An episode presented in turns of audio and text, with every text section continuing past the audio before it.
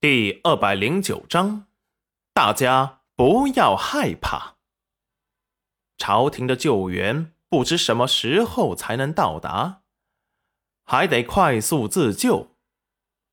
于是裴元君上书了一封给皇上：清潭县受灾，他要留下来救灾，可能一时半会回不去。裴元君目光微沉。按说，这个裴家湾村这个地方是从来没有发生过这么大的洪水的。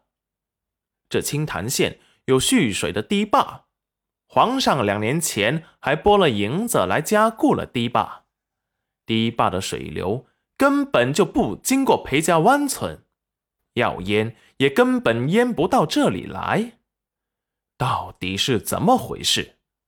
看来。他还要让人去源头查看一番。裴元君吩咐暗卫快速去查探。就在这时，一条竹筏从远处顺着水面滑了下来。大伙一看，却发现是赵宝业，惊喜的围上来问道：“赵公子，是不是朝廷派你们来救我们了？”赵宝业面色有些凝重的看了裴元君一眼。大家放心，这里的灾情我们已经禀报了朝廷，梁县令已经过来为大家解决问题了，大家不要害怕啊！众人看着那战巍巍从竹筏上下来的中年男子，穿着一身官服，还有一位年轻的男子，只见。他一身青色长衫，面容周正。见到裴元君，梁县令给裴元君拱了拱，裴元君摆了摆手，让不要那么多些虚礼。只见那年轻的公子拱手：“丞相大人，所有的官兵已经按您的吩咐，去了受灾严重的村子查看，了解周围村子的实际情况。”这是回丞相，这是小儿梁玉生。众人目光呆滞的看着裴元君，他是当朝丞相。突然心头大定，要是大郎是丞相，那是不是他们就有救了？顿时，大家心头充满着对新生活的无数希望和想象。大郎啊，你可一定要救救我们呐！说完，大伙儿都跪了下来。裴元君把大家一一扶起来。此时，村长突然忍不住大哭，跪了下来：“是我，对不起大家啊！”说完，悔恨的痛哭。村长，爹。村长，你快起来！这不是你的错。不，大郎前天晚上早就派人了，告诉我要防范有山洪，随时准备撤退。可是，村长说着，极度哽咽。可是我却认为，裴家湾村。从来没发生过什么山洪啊，而大义的根本是舍不得搬走。想想，我真是该死啊！